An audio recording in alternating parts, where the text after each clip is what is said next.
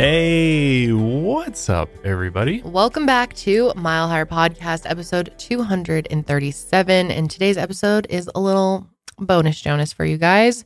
We are going to be doing some philosophy thought experiments. So, again, this is outside of our regularly scheduled content. And we are really excited to do these thought experiments today. Yeah, it's always fun to, you know, kind of break up the normal content that we Yeah. do and kind of do something that's a little bit outside of the box. Say, take your mind a mile higher. Today, you got to take your mind very high. yeah, somewhere for sure.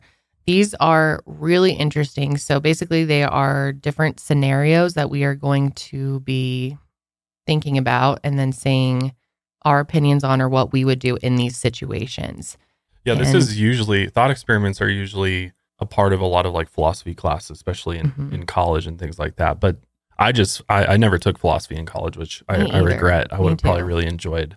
I loved my Learning about philosophy, philosophy. class. Oh, yeah, you did it, huh? Yeah, just one class, just a Mm. brief, like 101, but I liked it. Yeah, it looks really fun. So I'm excited to be a student today. I actually haven't even seen all of these. We wanted to kind of go in with a fresh, you know, perspective, not have too long to think about these. It's gonna really give you an inside look at at who we are. Oh, is it? Mm-hmm. Oh, I'm excited. and and also just like how different your answers are from mine and Janelle and stuff. Mhm. So Mhm. this is gonna be a really fun one. But this episode is brought to you by Daily Harvest, also milehighermerch.com. Go check it out. And Higher Love Wellness. If you- Yes. yeah, we haven't we haven't talked about Higher Love Wellness. We actually are very, very close to releasing some new products, which I'm very Mhm. excited about. And there will be more details coming out here probably in the next couple of weeks. We'll be making a big announcement over there. So that is higherlovewellness.com. Use code mile higher for 10% off. So let's begin. Me and my new curtain. Yes. Check it out, people. If you're watching video somewhere, Isn't she finally beautiful? have a new backdrop. So proud. It's so good. I Took us a love it. while. Well, you know, every time, That's what every we new do year, here. we make little improvements. That's what we do here. We're right. always trying to improve. That's right. Always trying to take it up a notch. I'm sure some people are like, yeah, shut the. What are you guys talking about? hey, people enjoy little updates. Yeah. Okay. This one is a topic of self driving cars, I guess you could kind of say. So here we go. Let me give you a little rundown. Imagine you are a programmer of self driving cars. Naturally, you will program the car so that it avoids accidents. So when a truck carrying lumber is in front of the driver and one of the logs comes loose, threatening to impale the driver, the car moves to the left. Now imagine there is a car to the left. You would naturally program the car to move to the nearest open space, right or left. But now imagine there are two vehicles next to the self driving car. If the car moves to the left, the driver in the car will die. If the car moves to the right, the driver in that car will die. If the self driving car does not move, then the driver dies. What do you program the car to do?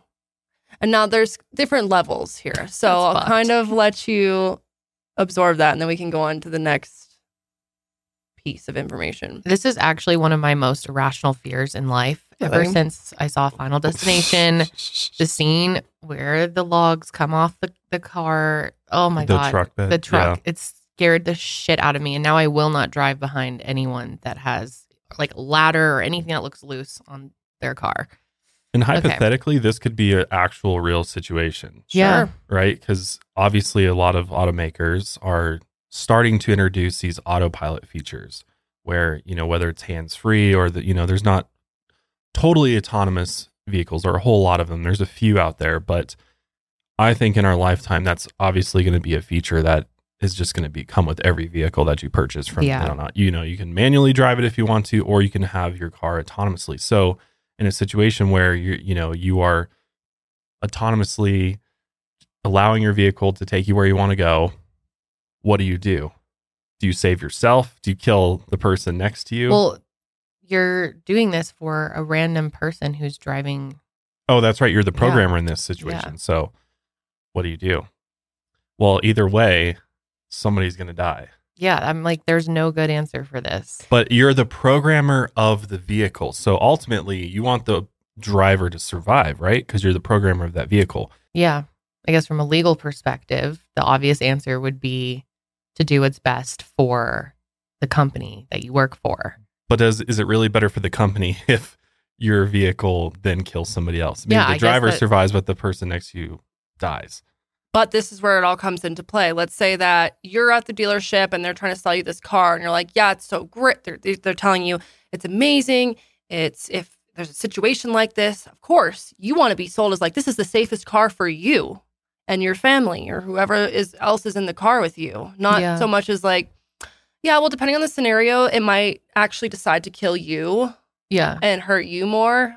Like, are you Yeah. really going to buy it? If it, usually humans have their self interests in mind. Yeah. and From a sales perspective, I guess programming it to protect the driver of the vehicle makes most sense. Yep. But let's take it a little step. but further. morally, is that the Well, right answer? There is no right answer morally. no. Okay, here we go. So, okay, there's the driver. You're in the car, same scenario, but on the left is a motorcyclist, and the driver on the right is a car. Do you hit the car because they have a better chance of surviving? But would this be punishing the person for driving the car? Or do you hit the motorcyclist because it's less safe than the car? Oh, damn. This just got even harder. Or again, kind of like same idea. What if there are cars on both sides, but the driver on the left of the car is wearing a, is not wearing a seatbelt? Do you hit the right because they have a better chance of survival? But then you're punishing the people who are just trying to be safe wearing the seatbelt. Or do you hit the non seatbelt driver as a punishment for not wearing a Non-seatbelt, sure. Okay, this is horrible.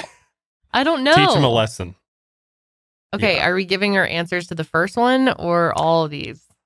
I mean, the the idea of like the motorcycle versus the car is or versus the seatbelt is kind of similar in the sense of we know that motorcycles are less safe than cars. Right. And we know that wearing a seatbelt is more safe than not wearing a seatbelt. So I think it would make more sense from you know you got to remember what perspective you're looking at this from too. Is like as the programmer, you you'd go for the car over the motorcycle because obviously the motorcycle's likely gonna have a lesser chance of surviving as opposed to because what if you hit a you know what if you hit this other car that's also an autonomous car and then it's able to move to a different lane. You know what I mean? It senses it. A lot of cars are able to sense somebody coming over to their Mm. lane. So what if it's able to then Move, move out of that lane and therefore both of you are okay. But ultimately, if you just think from a safety perspective, hitting the motorcyclist is the worst case scenario because that person's likely going to die or sustain serious injury. So hitting another car, the chances of them surviving are far greater because of the safety features that a car affords you over a motorcycle. There's no airbags on a motorcycle versus car, Right. there's airbags. So, pretty much the right answer is to always go to the right. well, I guess that's the whole idea of philosophy is like there is no right answer really. You know, it- Well, yeah, because either way, there's there's or is the right answer to program the car to kill you? Because really, like, oh, so a pole's coming out my head. I got to swerve and either kill this person on the right or the left. Yeah, the programmer would probably try and save your life, like we were talking about. But Right. is the true right answer to kill yourself and save these innocent people who had nothing to do with this? Well, you're still an innocent person if you're driving the car and the person ahead of you. Sure, So, I feel like everyone's an innocent person. but you just happen to be at the wrong place at the wrong time. So, do you sacrifice your life? so do you life? gamble with fate? You just let fate take you out. you just let you know whatever's going to happen is going to happen, or maybe you know people believe everything happens for a reason. So for the reason is you know the way you leave this world is take, taking a big old log to the face. Then maybe that's how, how it's supposed to be. So why mess with that? Well, as the programmer of the car, I think what I would do is have the vehicle always move to the right because that would prevent the driver from being killed. And ultimately, that's a selling point. So it's good for the company. What if both the left and right cars are wearing seatbelts, but the driver of the self driving car is not? Do you program the car to take the hit as a punishment for the driver? Oh, damn. Whoever this programmer is has a lot of philosophical questions to consider. But as we get into self driving cars, this actually becomes a real question because then you get in the whole idea of like, well, let's say there's in this scenario, I'm in a Tesla. The person who's me, the person who's driving the car is in a Tesla. The person on the left of me is in a Tesla, but the person on the right of me is in some other electric vehicle, self driving car. Yeah. So obviously Teslas are going to be in their best interest together.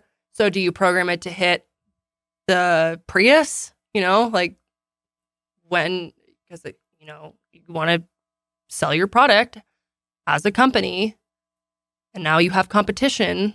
They're all doing the same thing. So when do you? How do you know what the right answer is? There is no right answer. There's no right answer, These but there hard is for a right answer because ultimately, as the programmer, your your loyalty lies to who you work for. hmm So And selling.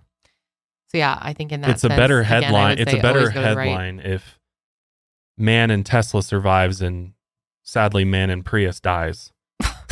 You know what I mean? Like Yeah. for the brands, like for the company. But philosophically, obviously there's major problems there. Like And there's more. there's no right answer. defense, There's no right answer there. Yeah. I would say if I was the programmer, I'd program it to go to the right to hit the car, avoid the motorcycle.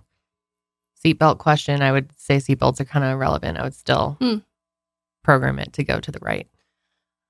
What if you? But then does that teach people that you cannot wear a seatbelt and you'll be fine because they're just gonna it's just gonna save you anyway, but it's gonna kill somebody else in the process. You know what I mean? But it still doesn't. I don't know. I think Maybe you, in that specific situation. I think if you don't wear a seatbelt, you deserve to just take the hit. Mm. Honestly, because that's just like but a is no, that that's a helping no-brainer. your company as the programmer? well, then the, of the, company doesn't have liability at that point if you didn't wear a seatbelt. Oh, that's a good. You know what I mean? So if you take the hit and they're like, well, Josh died because he didn't have a seatbelt on. Had he had a seatbelt, he likely would have lived. So they just all your safety features go out the window if you don't have your seatbelt clipped right. in. Like when you click your seatbelt in, it's that's engaging honestly a the good way to get system. people to wear their seatbelts. Exactly. like these features Wear a won't kick in unless seatbelt this or just click die. it. It's not our problem if you're not going to take precaution. Yeah, click it or die. click it or die. Okay, yeah. how about this though? So imagine you're in a self-driving car driving down a single lane mountain road. You're on I-70 and all of a sudden you're approaching Eisenhower at Okay. a high speed. Which is a tunnel, by the way. Yeah, for sorry. those that don't know. I'm- yeah. a big Eisenhower tunnel. tunnel. big Big- tunnel. Just before you enter Eisenhower Tunnel, a child tries to run across the road but trips and falls, blocking your entrance, and the car cannot break in time. The car has two choices hit the child, killing him, or swerve and hit the tunnel wall, killing you. What is the car supposed to do? Oh, okay. Probably Um, hit the child. Really? Yeah, I mean, yeah, because kinda- like, I mean, the car's job is to keep you safe ultimately, and it is to keep others safe. But in this scenario, it's gonna. Be, Who is letting their child play outside the Eisenhower Tunnel? That's the real Could you question imagine here. some shit like that? But you know, but you could, you could, you could also like say an animal ran sure. out in front. Well, I think you should always try to protect the youth who are defenseless. Not when they're stupid What and if out there's in the a middle kid? of the What road. if there's a youth inside your car? Right. Oh, that changes Yeah. things. Yeah, What- if your family's if in the car, our- then you hit the kid. Yeah. Ultimately, that's. I mean, sucks for the kid, but Yeah. it's better that you and your family live because you did you did not create the situation right you didn't Yeah. create this this horrible tragic situation that's about to unfold but unfortunately Yeah. If my kid was in the car, it would hit the random kid. right it's just the way it has to be These are stressful. feel your stress levels rising Yeah, definitely. So, okay, if self driving cars are the future, who gets to make these decisions?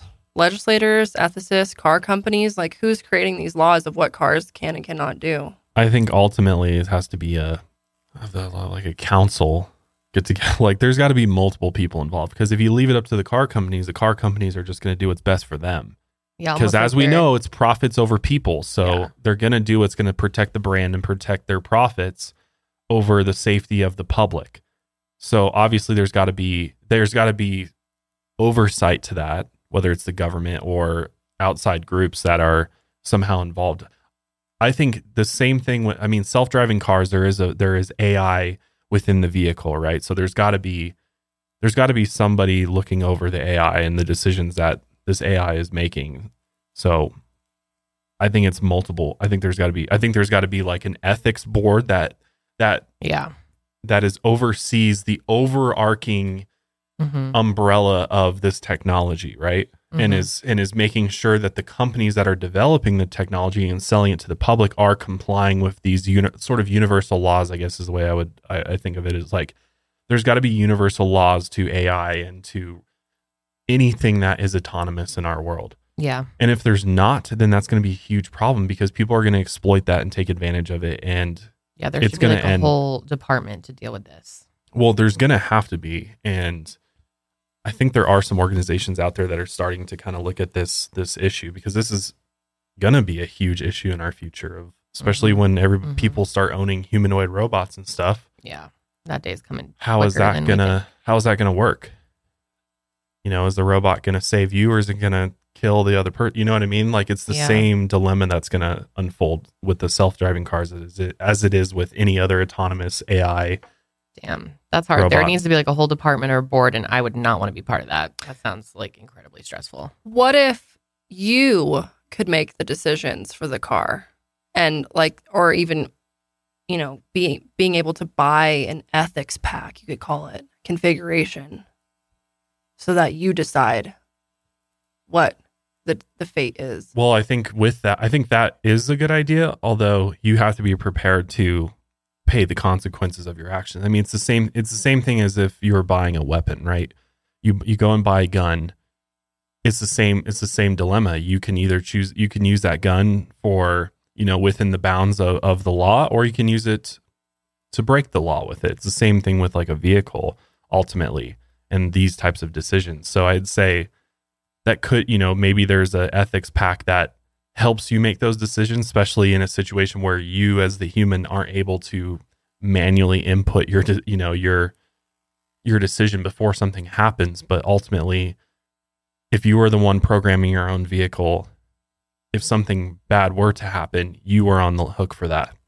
And maybe that's how it has to be is like you it, i mean a vehicle is a weapon Yeah, you ask the you ask the police about that No, and so people true. use their vehicles as weapons. So it's the same thing. It's like it's no different to me than, than buying a gun right? It's like it's the same thing. You can use it for the right purposes or the wrong purposes and you're on the hook either way.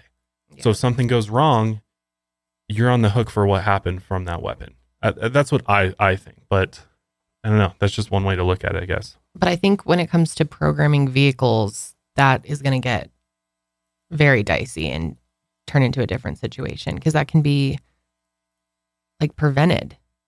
Right. Well, because you know there's going to be people out there. So, like, say there was no limit on the speedometer, and we're we enter a world where people there is no speed limits anymore. There, you know, people are able to c- control their vehicles and go as fast as they want, and and so is that okay? Because they are going to be on the hook if something happens, but is that creating a, a greater risk to everybody around them? So it's like you got to look at it something that may benefit the individual might not benefit the rest of society. You know what I mean? But isn't Yeah. all of society just caring about benefiting themselves right. over everyone else? Anyways, so Yeah. do we need that sort of yeah, now we're getting into political science here. So it's like do you should you have the freedom to control every aspect of these different things or should there be some sort of oversight through the government or other organization to make some of those those decisions That's for you? tough. I don't know.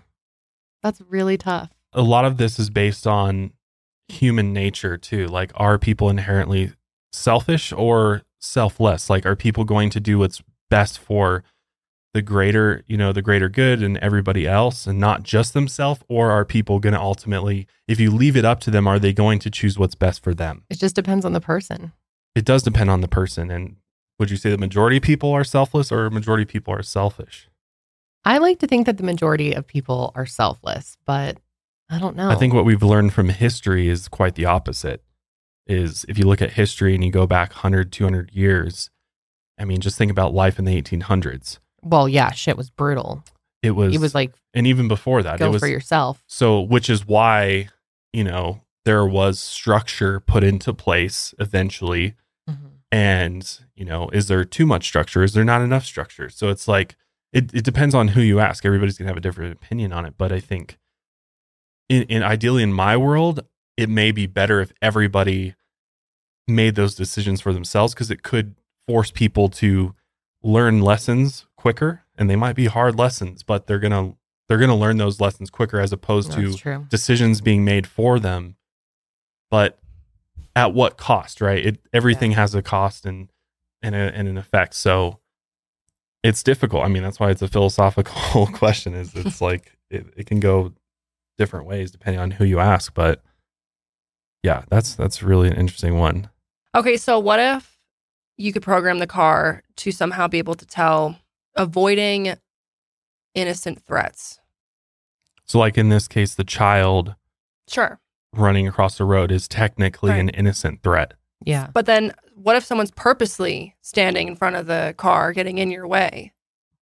But how does the, I guess one And- day maybe the technology they'd actually be able to tell. But Well, and How? also define innocent versus non-innocent. Like what at what well, if you're standing there by mistake, I'd say that's innocent. But if you're there so that the car will then crash into the wall, so does that person if you're there on purpose, does that person deserve it?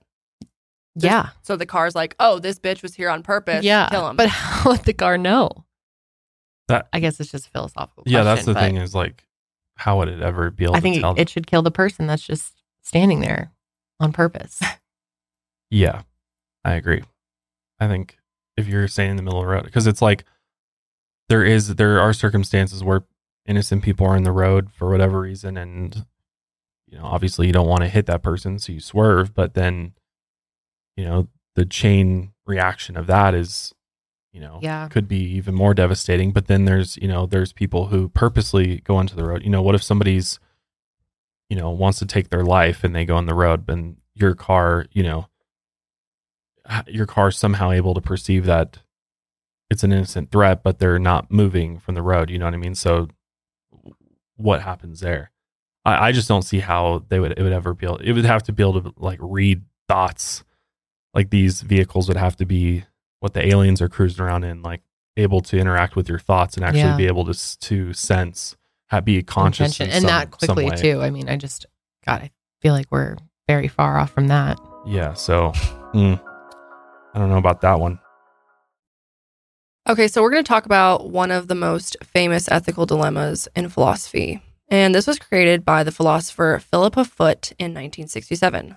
So basically, there's a runaway trolley racing down a railroad track, flying down, and you are standing a distance away from the tracks next to a lever. Now, someone has tied five people to the tracks, and the trolley is headed straight for them. So you could pull the lever and divert the track, saving the five people. However, someone has tied one person to the other track. So if you pull the lever, saving the five people, the trolley will kill the one person. So what would you do? Would you pull the lever or just let it be? Now, a few things here before we go. Okay, You like cannot there's an obvious answer, right? you cannot untie any of the people, you cannot kill yourself, and you cannot know the age, health, character of these people, etc. You have to make a decision. So for all you know, it could be five kids, one person, it could be one baby, five old people. You you don't get to decide that. So what would you do? Um, I would pull the lever and divert to the one person. I think mitigation of loss of life is the best option. What if these are criminals though But we don't know. That's the thing is you don't know. Right. So they could be.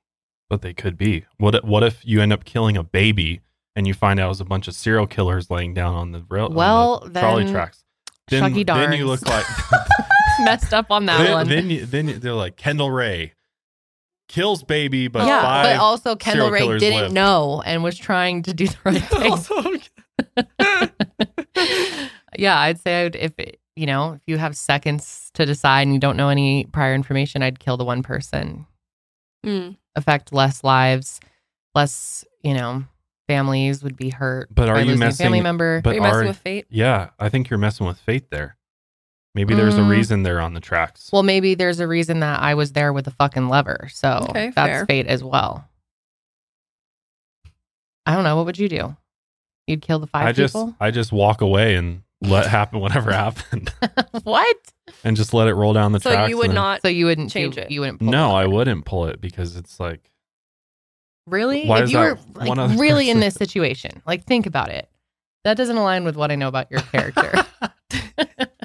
well, I feel like if you were actually in that moment and you saw those five people and then one person. but the, but according to this, you don't even know. There's no way to because if you were there, like this would be like a maybe even a remote situation where you're pulling a lever from a remote location or something, and you're not able because you in this situation you don't know the age, health, character of the people. If I'm next to the freaking lever and can see everybody, obviously I'm going to be like, who's there? You know, look, Yeah, but you assess the situation.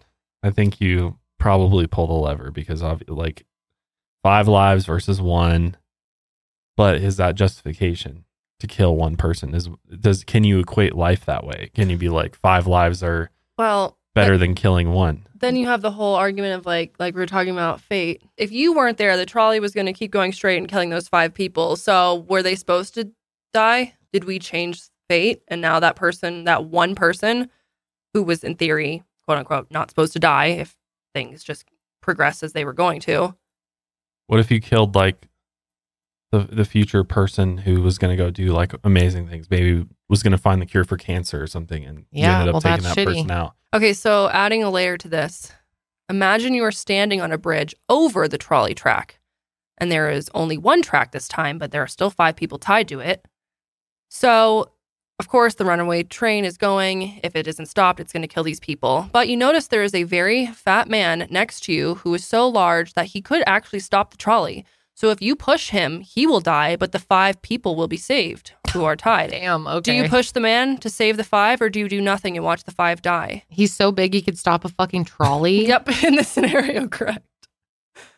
Oh, this is hard. Push him. Can be a martyr, be a hero, save five people. Yeah, I still would have to go with that. Okay. But do you Saving get, do you get in more trouble? lives. Are you an accessory to murder at that point? Like if you push it. I don't know. That's where that gets complicated.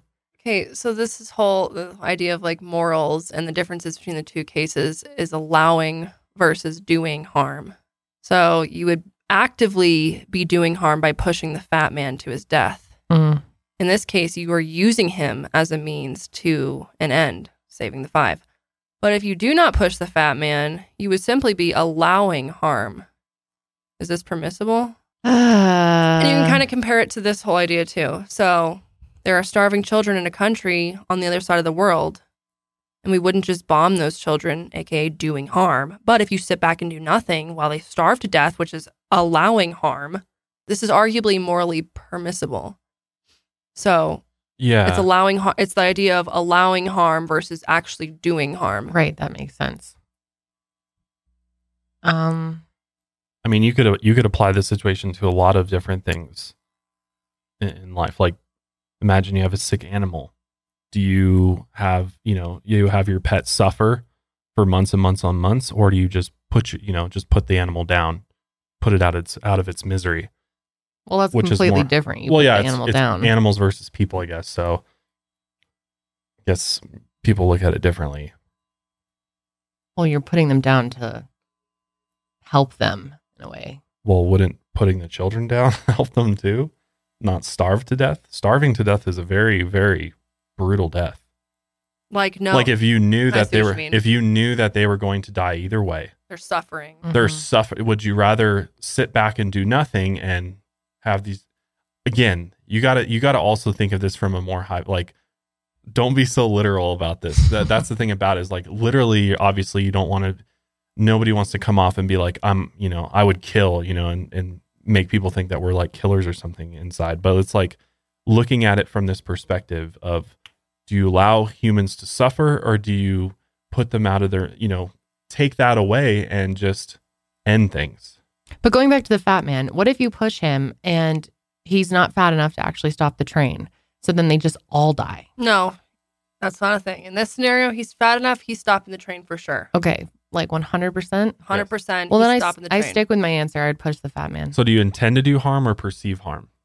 You know, there there's so it's morally looking at it is one worse than the other. Is it worse to perceive harm or intentionally cause harm but to save people? And in this these are moral dilemmas that there are people in this world that face literally. I mean, if you think about people in the military and situations that they go into where there's, you know, they go on a mission and there's a potential to take out a terrorist subject who's been wanted, he's murdered a ton of people, but in order to do that, you're also going to kill his entire family and children, wife, and they have they've never done any harm on you or anybody related to you. Is it worth it to kill all of them in order to get the the the one subject or do you just not perform the mission at all? Oh, now this is getting really hard. Okay, so imagine two cases of bombers during a war. In the first case, a military pilot drops a bomb on an enemy weapons factory. This shortens the war and saves hundreds of thousands of lives. Unfortunately, the factory is next to 10,000 innocent civilians who all die in the bombing. That's the first scenario. Now imagine a terrorist bombing, and the terrorist wants to make the enemy surrender, so he detonates a bomb, killing 10,000 innocent civilians. The enemy then surrenders, stopping the war and saving hundreds of thousands of lives. Which one of these, if either are, are morally permissible? So obviously, in, a perfect world, a utopia that will never exist, none of this happens. But that's not the world we live in. So this is this is a very legit decision that militaries across the world make all the time. I mean, mm-hmm. and what we've seen is it is permissible. The the in the military's eyes, it makes more sense to unfortunately take, you know, 10,000 civilians get taken out, but it prevents hundreds of thousands more. I mean, that's how people I mean, you talk to anybody who's in the military, that's how it's justified. It's like Yeah. we we had to take out these innocent people in a drone strike, but in, but as a result, we were able to take out ISIS and and take out all of these fighters, and therefore lessening the the possibility of even more people, innocent people, dying in the future. So it's like in the military's eyes, that is a permissible thing. So it's like that's something that's happened since the dawn of man. I would say like Yeah. this is something that's been a dilemma since cavemen walked the earth. Like I think lowering the number of people who die in any situation in the long much term, always is- going to be the right choice in my mind. So again, with the terrorist, they want to make the enemy surrender, so they detonate a bomb, killing ten thousand innocent civilians. The enemy then surrenders, though, stopping the war and saving hundreds of thousands of lives. I would still have the same answer. That killing less people is better to me. I don't know. Would you have a different answer? What are your thoughts on all these? Mm, I'm just the reader.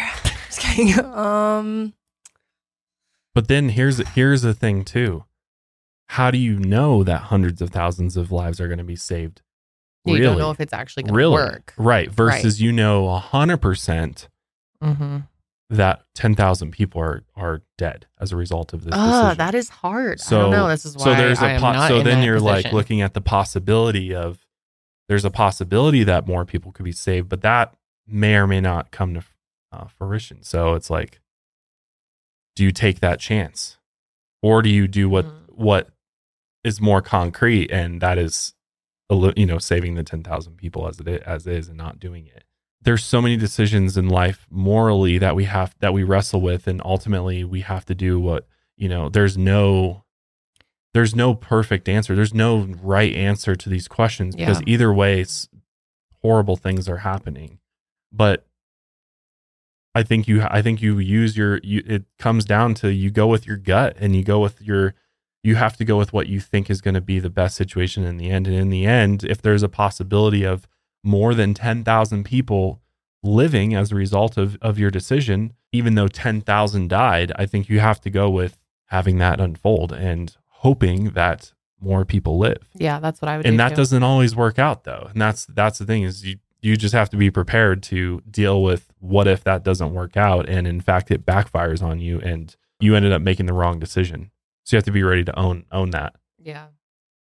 And that happens a lot too Mhm. where government fucks up, they do something and then they realize, "Oh shit, that guy Yeah. wasn't there." So Yeah. then we just killed all these civilians, then what? I guess it's the same idea with the fat man on the bridge. As if you push him off, and you know, let's say it doesn't. We don't know for sure that he is going to stop the train. Let's say it doesn't, kills all six of them. I guess you don't really know when you make that decision if it's actually going to work or make a difference at all. It seems that the chance Right. that it could? Well, and I think that's the thing is it. like I would challenge most people out there are going to go with with this decision. I think most people out there listening to this are probably agreeing with what we're saying versus, you know, save the fat man and just let the the you know, let the trolley roll. Damn. But then again, it, I think tough. it it ultimately comes down to the philosophy that you that guides you in life, right? Like ultimately it comes down to do you believe that everything happens for a reason? Do you believe in fate? Do you believe in the in destiny and all of these things? Do you believe that is if that's the way you're supposed to go, then you shouldn't mess with that. You shouldn't try to say, you know, as they say, don't try to cheat death. Because if that was already going to happen, then by intervening and changing the outcome, are you in, are you messing with someone's destiny? And even though you might save them in the short term, maybe that doesn't help them in the long term. Maybe that creates even more issues because that wasn't what was supposed to happen. So I ah. think it depends. I think it really depends on your philosophical views, which is why these are thought experiments because it's like it comes down to your individual beliefs. Do you believe, you know, do you believe in an afterlife? Do you believe in reincarnation? Do you believe in life goes on after this? Or, you know, is there a greater purpose to life? A lot of people Mhm. believe in God's plan, right? What's God's plan for your life? And so that maybe these people dying is better for them. Well, that's what, that's what I'm saying. Eternally free, or when whatever. tragic things happen to people, especially people who have religious beliefs, in the moment, it, it rips you apart. But then, in order to heal and move on with your life, oftentimes tho- those people believe that this is a part of God's plan. As crazy and and hard that is for people to accept, people believe that. Mhm. And so that's what you're getting into is like there's a, a whole another layer to this when you think about it from that perspective of like, are you interve- intervening with the creator or maker's plan Mm. by inserting yourself and making the decisions for whatever is out there? But if there's really a plan, like I said, you wouldn't be placed there with a lever. Maybe that's all part of the plan, and your decision is part of the plan too. Right. There you go. So that there's another decision. Ah, this is hard. I'm curious. What would you do in some of these situations, like the tr- the trolley one, for example? I would probably kill the five people. I'd probably s- Really Mhm. interesting. Why? because I don't want to mess with like what is supposed to happen. But then the whole argument of like standing there, I'm this is so hard because I'm put there in theory and I have the lev the lever. Right. So then a part of me is like, no, you should use the lever, kill the one person, save the five people. But then a part of me is like, well, if you really do believe everything happens for a reason, then there was a reason why those five people were going to die. So maybe I should just leave it alone. But I'm there for a reason as well. Right. That's what's so hard. and you could al- well you could in, perceive that you're going to do something that's good and in fact it ends up not being a good decision in the short term it is but then in the long term it ends up being you know say the per- the person that dies and is the one that was supposed to like i said cure cancer but then the people that the people that survived are of serial killers. you know or just you know they don't do anything they don't add any they don't Sure. do anything valuable with their life and they're just kind of wasting it so it's like then what you know you always hear that that that saying of in the wrong place at the right time or the wrong place at the wrong time I don't know. Now I'm just getting confused. you know what i mean the wrong place so like people that you know people who It's wrong place, just wrong ha- time. like people who are just minding their own business completely innocent to the situation say a drive-by shooting happens a stray bullet hits them they Wrong would just place. happen to be in that place at the wrong time and is that what what their plan was for their life was was that to happen or is that just randomness Because then I start thinking this is where my and I think a lot of people's selfishness comes into play. What if I was the fat man and someone pushed me? Would I be okay with them sacrificing me in order to save those people? Oh, that's Honestly, no. I'd be like, what the fuck? Yeah. As selfish as it is, yeah. No, I don't know if that's I'd true. necessarily be like, it's all good. but it because more lives will. Yeah. that depends on your personal beliefs though Of course. it, because and I, i'm speaking from my religious background but one of the things that i was taught growing up is like the the great i think there's a bible verse on it is like the greatest the greatest thing that you can do is lay your down lay down your life for your brother or you know and basically for another person the greatest you know the greatest deed you can do in in your physical life is dying for some Yeah. so that someone else can live and therefore you'll be rewarded for for that so if you think if you have that belief system then maybe you would maybe be like yeah push me off i'm i'm okay with this because i know there's something greater for me after this Mm. and i'm and i'm going to be able to save these people yeah, I see what you're saying. so It, would change for me if it was five people that I really like knew or cared for, but it, I don't know. but isn't that selfish Janelle? Yeah, it is. that you're that you're not you don't care about just random people It's So also what like about survival of the fittest. would you so if you were the fat man and you had no idea who these people are and someone was like yo is it cool if i push you or didn't even ask you know just Would you be okay with that, Josh? Not if I didn't know who they were. That's- not if I kinda not if I'm I saying. wasn't able to Yeah, I have to have agree. a have a moment to assess who these people are. If it was completely blind, probably not. I'd probably decline. yeah, because I because there there would be a chance that especially if I if we're talking about myself I know that I'm going to go on and do great things in life but then there's a possibility I could lay my life down for a bunch of shitty people Mm-hmm. yeah. No, I definitely would agree with that. would that be worth it and obviously factor in family and everything else and what that would do to your loved ones Right. obviously that that creates another situation And also, like us three, while we may be semi spiritual, we're not religious in the sense of like, I'm not sitting over here being like, I know for a fact that if I die, I'm going to meet God Yeah. tomorrow and it's all Mhm. going to be good. Right maybe this is it Right. Maybe you lay your life down and That's it. that's this Janelle ceases to exist. There is nothing. And Yeah. so you just did it for nothing, basically. Yeah, I don't. I wouldn't do it So I think it, without knowing more about these people. it yeah. really, I mean, that, and that's why this is so, so wild to think about because everybody's got a different belief system and everybody's got different philosophical ideas. So it really, it, you really drill down to the core of your beliefs in order to even make your decisions in these circumstances because ultimately, especially since most of these revolve around death, a lot of it requires you to think about, well, what are your thoughts on the afterlife? Would you believe that there is something after this? And if that's the case, so like I have a fairly strong belief in not even necessarily reincarnation in its traditional sense, but I do believe that life is eternal and that I do believe that too. that whether it's my spirit, my energy, whatever it may be, is eternal to so, something greater and a greater life force, a greater energy, a deity, whatever it may be. And I'm a part of that. And so, therefore, in, in essence, life does go on. Does it go on in the same? I've already accepted that I will probably never be Josh, the podcast host, ever again. Mhm. I've I'm, I've accepted that. So knowing that that's hard to let it's hard to let go of your ego, right, and who you are Mhm. as a person, your identity. But if you think about it in the grand scheme of things, this is all just a fucking Yeah. massage. There's not there's nothing truly long lasting about So then why do you care so much? right. Well that that's the thing is like Why do you care so much about doing such a good job at your job or being a good podcaster or because it's an life is an experience and if you don't care about it then your experience is shitty. So i want a good experience while i'm here. So in order to do that i'm playing by the rules but so is that the ego then? Just talking of like at the end of the day when you go to bed, you want yourself to to fill your ego like, "Oh, I I did my best because if I'm not, well it, it not only my ego but then it fuels my soul because if i feel that my if my ego is happy then likely my soul is happy as well if those are connected so it depends on if you're if you're connected to your spirit and soul or you're not or Mhm. you're just living through your ego which a lot of people live through ego and they're not connected with their spirit and therefore it's very obvious who those people are you can just tell yeah. Yeah. by the way that they live their life versus those that are that are connected because the ego is not in control the soul is Right. everybody still has an ego it's very it's very difficult to just be you know completely remove the ego from I'd say everything it's it's it's impossible right Yeah.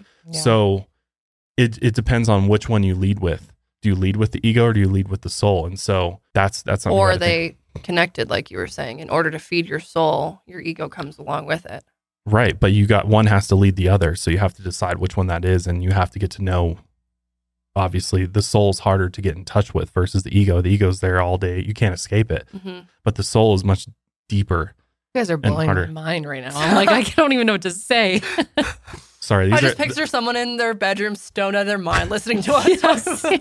Yeah, yeah, I want to hear people's thoughts on these situations. All right, so the next thought experiment is Robert Nozick's experience machine.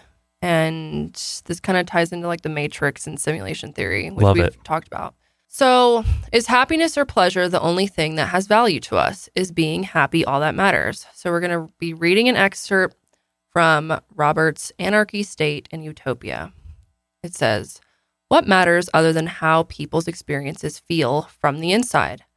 Suppose there was an experience machine that would give you an ex- any experience that you desired. Super duper neuropsychologists could stimulate your brain so that you would think and feel you were writing a great novel or making a friend or reading an interesting book. All the time, you'd be floating in a tank with electrodes attached to your brain. Should you plug into this machine for life, pre programming your life's experiences? If you're worried about missing out on desirable experiences, we can suppose that business enterprises have researched thoroughly the lives of many others, so you can pick and choose from their large library of such experiences, selecting your life's experiences for, say, the next two years. After two years have passed, you will have 10 minutes or 10 hours out of the tank to select the experiences of your next two years. Of course, while you're in the tank, you won't know that you're in there. You're, you're going to be thinking this is actually happening. Now, others also plug in to have these experiences they want. So there's no need to stay unplugged to serve them. Would you plug in? This is a this is an interesting one because there obviously this reminds me of some movies that are out there, but I'm just I can't help but think about Neuralink and and some of this technology where we're you know connecting technology to our brains and things like that and and I feel that in the future this is a very real possibility mm-hmm. that we could perhaps I like to kind of think of this one almost as like VR in a right. way, yeah. which obvi- which obviously this is more of uh, more real than that, almost like you enter a tank and lucid dream and have these experiences, but then at the end of the day you're not really having those experiences. You're you're mentally having them, but physically you're not. So is it worth it to have to be able to pick and choose from all these different experiences and experience them in this way as opposed to in real life because maybe you'll never be able to do this in real life but in the tank you can. But are you aware of the fact that this is not actually happening that it's almost like a dream? No not you're, when you're in when you're in the tank you have no idea you're in a tank. There's no difference from this reality and that reality. Yeah the only difference really is that when you're in the tank you're only having you're only experiencing pleasure because you can basically decide what you want reminder after two years have passed, you will have 10 minutes out of the tank to select your experiences for the next two years. So when you're out of the tank, you know that it's all not real.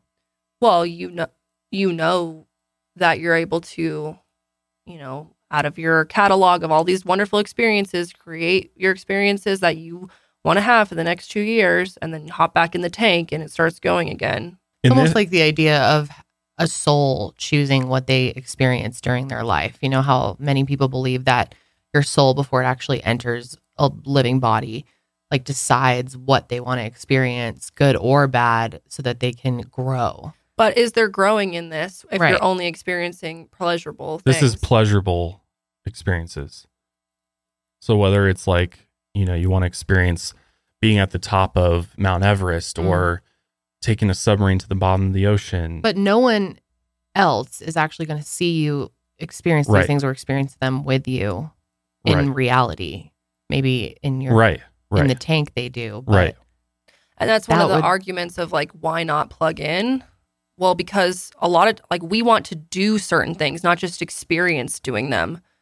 So, yeah. it, you know, a lot of times in the case of certain experiences, it is only because first we want to do the actions that we want the experiences of doing them or thinking that we've done them. You don't want to just have the experience of climbing a 14er or think that you've climbed it. You want to do it. But doing it is essential in order to feel that accomplishment, you know, in this life. Do the will the high will the highs run out? Yeah. What it even mean? Versus like I feel that in the human experience, you must have lows with the highs. That if we if, if, we went through yeah. life and everything was pleasurable and amazing and you know our endorphins are peaking all the time and you know we're just in this euphoria for our entire lives as amazing as that sounds so much of the human experience is also experiencing the other side of that which is the hard times because how can you appreciate the high times if you don't have the low times and that's the the dilemma here is like you're you're robbing yourself of that. And therefore do these pleasurable experiences actually end up being pleasurable for you if you don't experience the lows?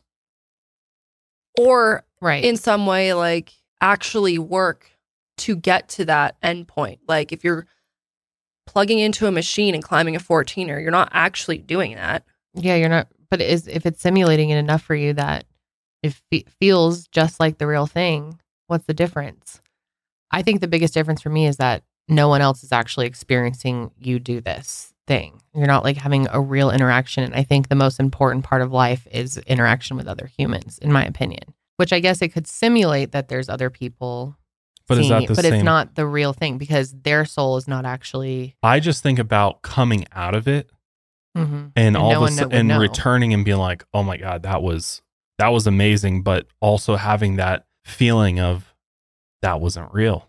Yeah. It's like waking up from a dream. Right. I don't think that would be worth it for me because I would just be so upset during that time that I was unplugged. I think I would do it for a few years. I think I would few do a few rounds of this for But- sure. You say a few rounds, but then would you, when would be like, okay, I've had enough of this eternal life of pleasure. Now I Like a want to go back to the real life of experiencing. I would just do. sadness Th- I would just do things that I would never do in in the real life, and and experience it in this way where it wouldn't harm anybody, and then come back. But then would the rest of your life be depressing because you don't have this euphoric feeling? You aren't. I mean, Getting I, I, everything thi- your I like to think that I'd be able to separate it and be like, okay, that was fun and all, but I think morally reality. for me and with just my internal beliefs, I think that we are here to experience good and bad to shape our soul. And so I wouldn't want to do this because I think then I'm You're making robbing no yourself. progress as a, you know, spiritual being. So, reading more um, about this here, it says, We want to be a certain way, to be a certain sort of person. Someone floating in a tank is basically just a blob. There is no answer to the question of what a person is like who has been, you know, in this tank for so long. Are they courageous, kind, intelligent, witty, loving? It's not merely that it's difficult to tell. There is just no no way to tell. There he's there there it's impossible that they're any of these thing any of these things because they're just plugged into a machine.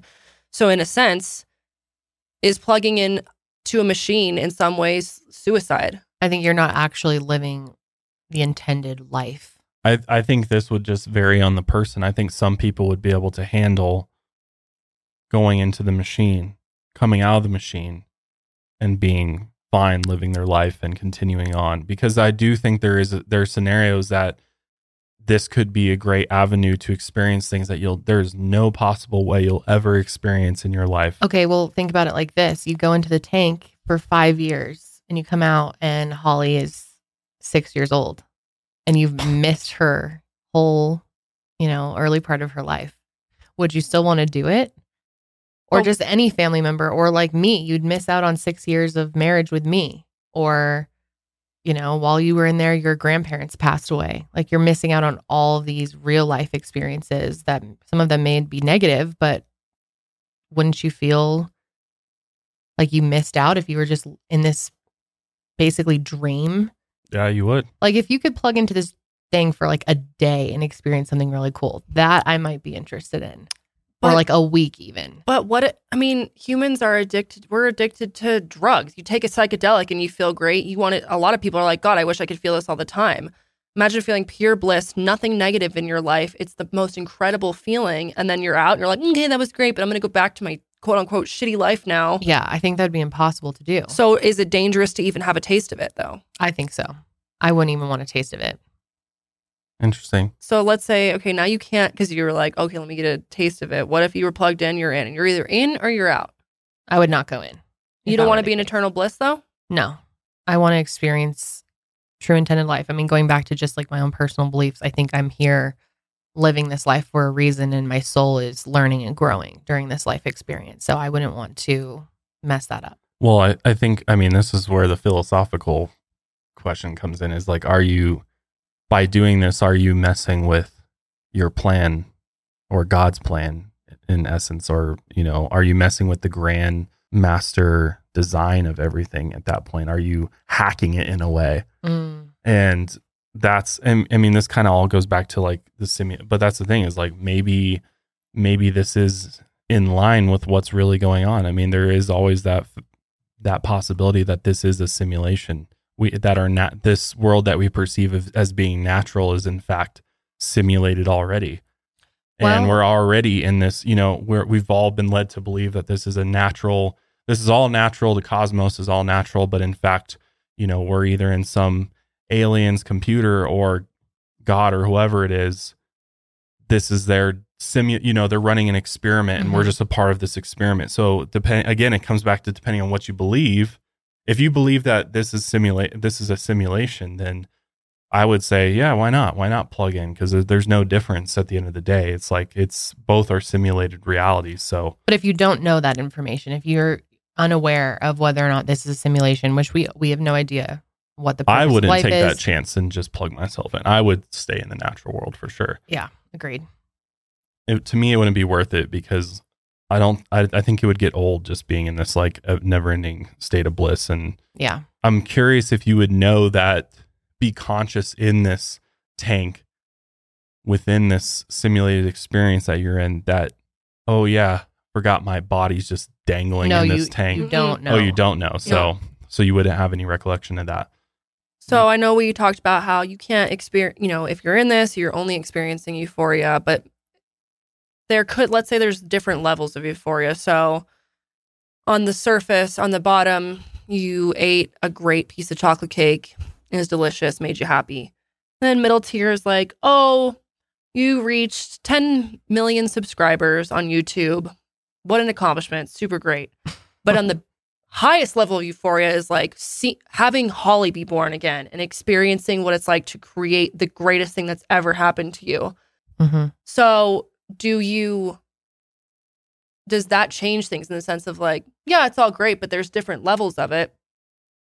Or is there still something to be said about the fact that this isn't real and are humans eager to be able to experience something that is actually really happening, real experiences, even if it means maybe they're not all great, hmm but it's, you know, yeah, you can experience different levels of happiness in the tank, but at the end of the day, they're not even real. I mean, I think again, it, I just go back to the same thing that I want to experience my life the way that it's supposed to be, the ups and the downs. Like for example, my grandmother passed away, and I literally was holding her hand when she passed, and I was eight weeks postpartum. It was one of the worst times of my life, but I'm glad that I experienced that. Like I miss her, of course, but what would life be without these downs to teach us about what it's like when the good things happen. How can you even have a gauge of good and bad and positive and negative experiences if you don't experience negative things as well? I think it's dangerous to live in a world where everything is good. yeah let me elaborate on that for a sec so is happiness the end all be all is happiness really what we're all striving for at the end of the day as human beings or is there other things that that we strive for as well that are equally uh, that are equally valuable to our experience here i would say in that circumstance that even though in the moment being with your grandmother when she passed was devastating and sad that is a valuable moment in memory i, I go Yeah. back to memories too like Mm-hmm. happy like those different levels of happiness like it's not like i remember that piece of chocolate cake i had on my birthday and and i like relive that happiness right there's only there's only one level of happiness which would be like my daughter being born that actually ends up being a core memory for me Mm-hmm. as opposed to the other layers of happiness that i could eternally experience in the tank to me doesn't equate to the core memories whether they're good bad or indifferent yeah. I prefer to have the core memories, whether it's a because if you look back at your life at the end of the day, those are what you actually care about and remember and what's most valuable to you as a human being. It's not Yes. all the happy happy times you had throughout your life, you know, all the fun times you had doing doing psychedelics and eating eating delicious food. Like you're not going to be thinking about that. You're going to be thinking about the core memories, good, bad or indifferent and and and those revolve oftentimes revolve around the people that are closest to you and that actually matter to you in those real human connections that you have so i would say that that is far more valuable than experiencing uh, any level of eternal bliss by just going through the no matter how hard they are how devastating they are at the end of the day that's going to be a core memory for you and when you and oftentimes sometimes the most negative things that happen in your life turn out to be for for the greater good No, and so turn true. out to be teach you something Mhm. to where your life gets significantly better because you went through that hard time. So, do you do, would you want to remove all those hard times? No. I think your life is almost worthless if you lived it without experiencing anything bad. And that's kind of what I meant by like, if you plug in, are you committing suicide in a way? I think so. Yeah, that's how I would. yeah I, I i would agree with that i think you're you're giving up i mean you're in essence you're giving up being a human being because you're giving up the human experience because nobody in this reality lives without the highs the lows and and the in-betweens that just doesn't nobody on this planet lives with on a consistent high their entire life nobody right. because that would mean you live a perfect life and nobody lives a perfect life Because we're not meant to. I believe. Right. I mean, and that then you could roll this into, you know, good and evil and all these other different things. You know, can one exist without the other? And so, yeah, I, I think you have to have the mix of the different levels of experiences and emotions. There's a reason why our brains perceive things the way that they do. There's a reason that we have all these senses and emotions and we react to things. It's not, it's not, if it, if that weren't the case, then we would be experiencing the world far differently and everything, you know.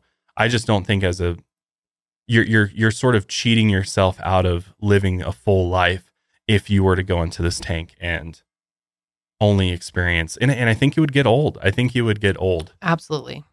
because you're going to how many how many happy experiences can you possibly have like Not until you start Indefinite. right until well until you start i think in a in a sense there's a finite possibility there because eventually you're going to run out of things to do that are going to provide happiness and then you're going to start experiencing the same things over and over again Yeah. it might be slightly in slightly different ways there's obviously infinite possibilities of happy scenarios that can unfold but eventually they're all going to become so similar to each other after a certain Yeah. amount of time that it's going to be utterly meaningless to you because you're Mhm. going to get you're going to be like I already know it's coming I already know it's coming I already know it's coming and the feelings that you're going to feel are going to be the same hmm it's not like your happiness levels keep going up like and you keep pushing past like breaking through these different barriers Yeah, and like also with most good things that happened to you, there were bad things that happened along the way to get to that good thing. So if you can't experience any of those little things, how much does that final good thing right the value mean? is zero right. the value ends up being being absolutely face value and has no deeper meaning to you so you're basically giving up the deeper meaning of life by subscribing to the tank hmm Agreed. Okay, guys. So we had so many more that we wanted to do, but these obviously take a lot of time. And we think we want to do other episodes like this in the future if you guys are down. So let us know if you would like to see us answer some of these thought experiments in the future, because I definitely, there's some ones here that I really want to talk about. So let us know in the comments below. We want to know your thoughts on all of these situations as well. What would you do? What do you think? And yeah, that's and if you have any suggestions for thought experiments or even just philosophical questions or ideas that we could do in a future episode i'd love to get into sort of the philosophy around religion and god and, yeah, and good and evil and that would be good too. I, I think all that's very interesting and it really cha- it, it challenges you and your beliefs. And i think that's so important as a human being is Mhm. is not getting stuck in a certain type type type of way or, or path and allowing yourself to be open to other ideas and and really challenging yourself on your your beliefs because I think that's how we we grow as human beings. And and I mean from my own experience I was taught one thing my entire life and then I discovered this this whole world of other ideas and stuff. And it and it's interesting because you start drawing parallels to other other belief systems and religions and things like that and and I think what you find is we're all more similar than than we even know and I think that's what's so so interesting about these conversations is I think Mhm. is people who think that they're on opposite sides of the spectrum could potentially start to realize that oh we have a lot more in common than we than we actually No, think if we just true. actually if we're open to to asking these questions and diving into it and really really allowing yourself to be open to to these ideas and and challenging each other so i'm very excited to see where we go in the future with an episode like this with philosophy and just in general i, I love this this stuff so Yeah, me too. I so we'll definitely yeah, do let another us, one of these. Let us know in the comments. Um, if you're watching on YouTube, again, make sure you're following us on Spotify. We really appreciate it. But that is it for us today. We will see you guys next week with another episode. And until then, Keep on taking your mind a, a mile, mile higher. higher.